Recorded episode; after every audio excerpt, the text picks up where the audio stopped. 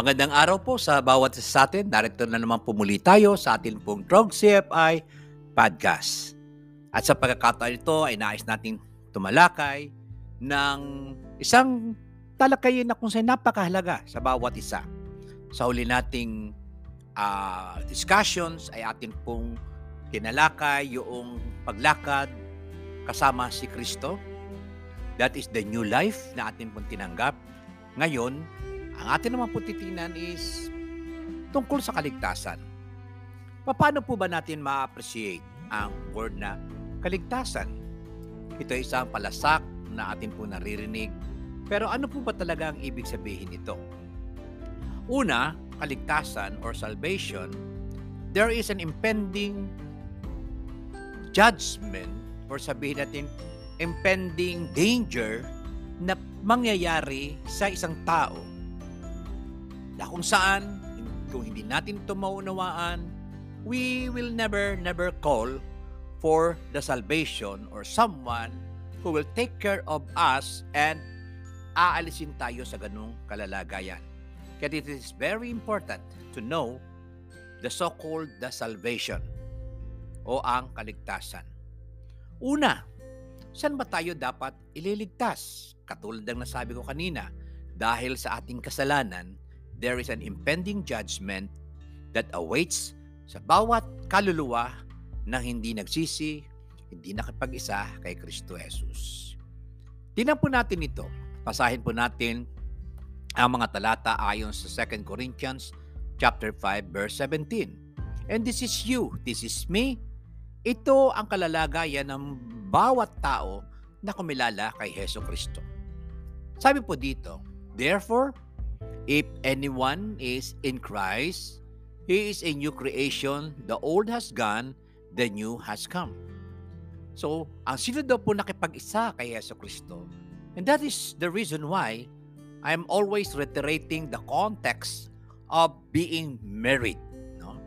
Yung buhay may asawa kasi ito po kasi ang napakalapit na paghahalintulad upang maintindihan natin ang ating relasyon at kaugnayan kay Kristo.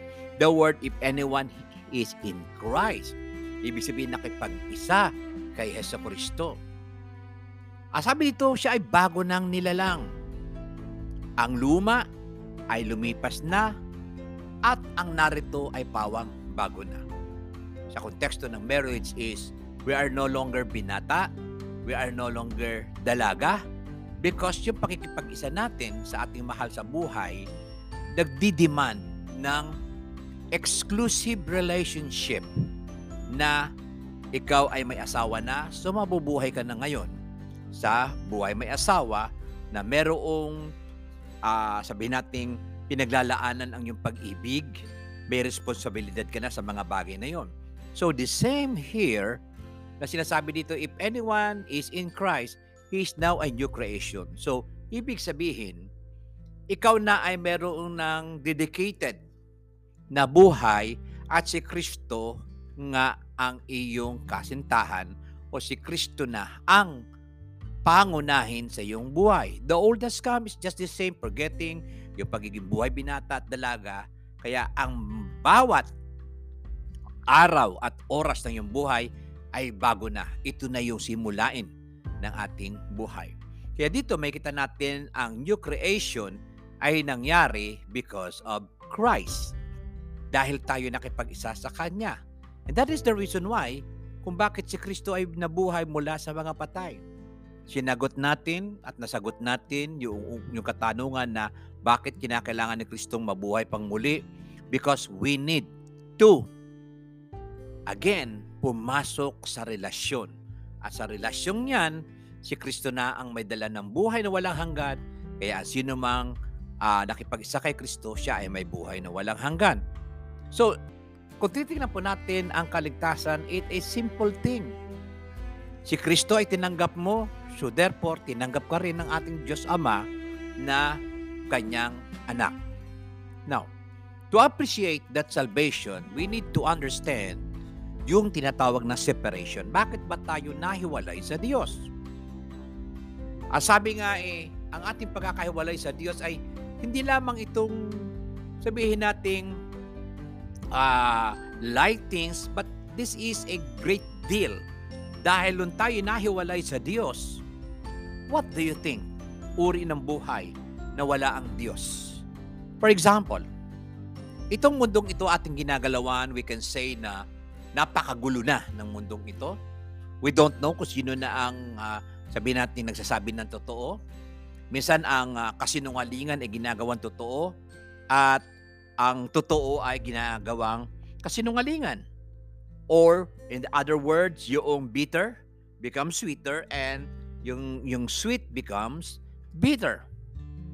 Now, my question is this. Wala ba ang Diyos sa sanlibutan na ito? The answer is, andito ang Panginoon. Andito siya. No? Kahit nangyayari yung mga bagay na yan, andito ang Panginoon sa mundong ito kasi siya ay concerned sa bawat isa sa atin. Now, tingnan niyo po, kung ang Diyos ay narito sa sanlibutan na ito, at ganito nangyayari sa sanlibutan na ito, how much more kaya to live without God? Nakita niyo po yung punto na yon? Gaano pa kayang mabuhay na wala at malayo sa Diyos? If this world ay narito ang Panginoon, ay ganito ng kalalagayan, how much more kung wala ang Panginoon? Because we believe in His time, He will make all things beautiful. Tao lang kasi talaga ang malaking problema sa sitwasyon na ito. Kaya, nasabi dito, yung separation natin from God is not a small thing. It is a big thing. Dahil itinulak tayo ng kasalanan. Tandaan niyo po, ang kasalanan po ay nagtutulak papalayo sa isa't isa. Try to imagine. I think ito'y naranasan nyo na, bawa meron kayong kaibigan, at itong kaibigan niyo to ay best friend ninyo, sabi nga ay kumakain sa isang pinggan. So, nandun na talaga ang isang close tie relationship. Pero alam niyo po ba kahit ano, uh, pagiging best friend ninyo, pag pumasok ang kasalanan, the things you are doing that you are enjoying is no longer enjoyable sa inyo. Ayaw mo na siyang makita, ayaw mo na siyang makasalubong. Bakit po? Kasi itinulak tayong papalayo ng kasalanan. And even sa mag-asawa, ang tagal ng pag-aasawa does not guarantee, mga that you cannot be separated. Once the sin enters, mga kapatid, kahit pa ilang anibersaryo na ang inyo pong dinaanan, kapag ang kasalanan ay pumasok, itutulak po kayong papalayo niyan.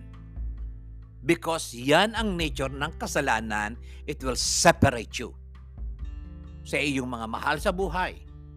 Now, as far as God is concerned, we are being pushed away by that sin.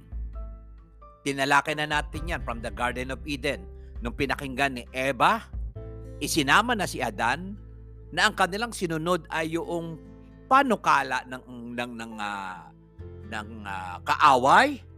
So they were separated and the very day, di po ba sila ay nagtago, no? Sila ay nagtago. So yun ang bunga ng kasalanan. Now this is a serious matter before God so that ma-appreciate natin the salvation na ibinigay ng Panginoon na yung pagkakalayo mong yun, ang Diyos din ang gumawa ng paraan upang ikaw ay makalapit. Tingnan niyo po yun kung paano ang pag-ibig ng Diyos. He is the one who made a way para ikaw ay makapanumbalik sa Kanya. Pero tayo hindi. Pag tayo ay uh, sumama ang loob and whatsoever, we push away everything. Pero ang Diyos hindi. Dahil siya ay nagmamahal, sa iyo at sa akin. So therefore, sin is the so-called ang kadahilanan no, kung bakit kinakailangan natin ng salvation. Kinakailangan ng kaligtasan because that sin will be paid in the time na inilagay ng Diyos sa kanya pong mga kamay.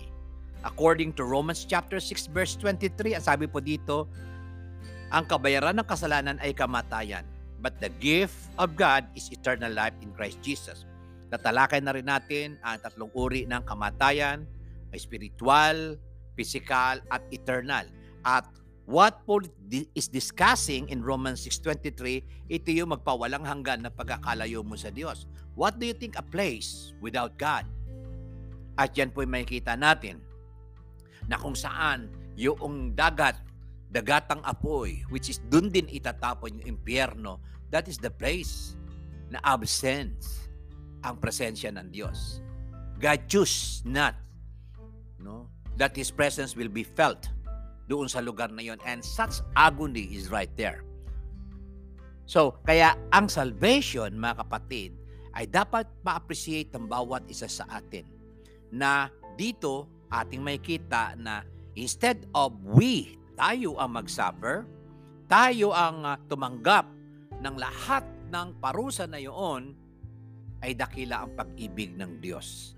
At dyan pumapasok yung sacrifice and substitution. Na instead na ikaw ang maparusahan, instead na ikaw ang mamatay, because of God's love, minabu, minabuti niya in the book of Isaiah na ipataw ng Diyos ang lahat ng kabayaran ng ating kasalanan kay Kristo Jesus, ang kordero ng Diyos na nag-aalis ng kasalanan ng sanlibutan. Kung paano ang isang inosenteng animals during the Old Testament ay pinapatay, iniaalay para sa kasalanan ng tao. Ganon din po ang nangyari sa Panginoon. Na siya ang kordero ng Diyos na nag-aalis ng kasalanan sa libutan na sa pamamagitan niya sa kanya ipinataw ang lahat ng kaparusahan. Na-discuss na rin po natin ang kaparusahan ng adulterous woman na ang pangyayari kay Heso Kristo ay hindi lamang yun nangyari by uh, chance, no? kundi yun ay nakasulat na yun ang kanyang tatahakin at yun ang kanyang mararanasan. That God Himself ay tatalikdan siya. God Himself no, ay tatalikuran siya. And the people ay niluraan siya, no, inalipusta siya, binugbog siya, because that is the payment of being adulterous in the Old Testament. At yun naman ang nangyari sa Panginoon. But praise God, tinanggap niya ang lahat ng yun upang mabuksan ang tinatawag na kaligtasan sa bawat isa sa atin. Then, papaano naman ang kaligtasan na yan na ginawa ng Diyos ay makakamta natin? It's so simple. Come to God with a repentant heart. Na-realize mo na ikaw ay nagkasala sa Diyos. Na-realize mo na wala kang kakayanan na isalba ang iyong sarili. Na-realize mo na hahatulan ka ng Diyos sa takdang panahon at higit sa lahat na realize mo na iniibig ka ng Diyos at gumawa siya ng kaparaanan upang ikaw ay maligtas sa pamamagitan ng iyong pagtitiwala, pananampalataya kay Kristo Jesus na siya ang nagbayad ng lahat ng iyong kasalanan at ngayon, nung tinanggap mo siya uh, ng buong puso sa iyong buhay, ikaw ay binigyan ng karapatang maging anak ng Diyos. Kaya from the day of salvation, our way of life should be and must be trusting God in all our days. Kaya yun po mga kapatid, huwag nating kakalimutan na siya ay pinapasok natin sa ating pong puso at tayo ngayon ay nagpapasakop sa Kanya at lumalakad na kasama ang Diyos. Kaya once again, maraming salamat sa bawat isa sa atin. Huwag po natin kakalimutan na mahal na mahal tayo ng Diyos. That is the reason why Salvation is being given to us. Tanggapin po natin yan at tayo lumakad kasama si Kristo. God bless you po at magandang araw sa bawat isa.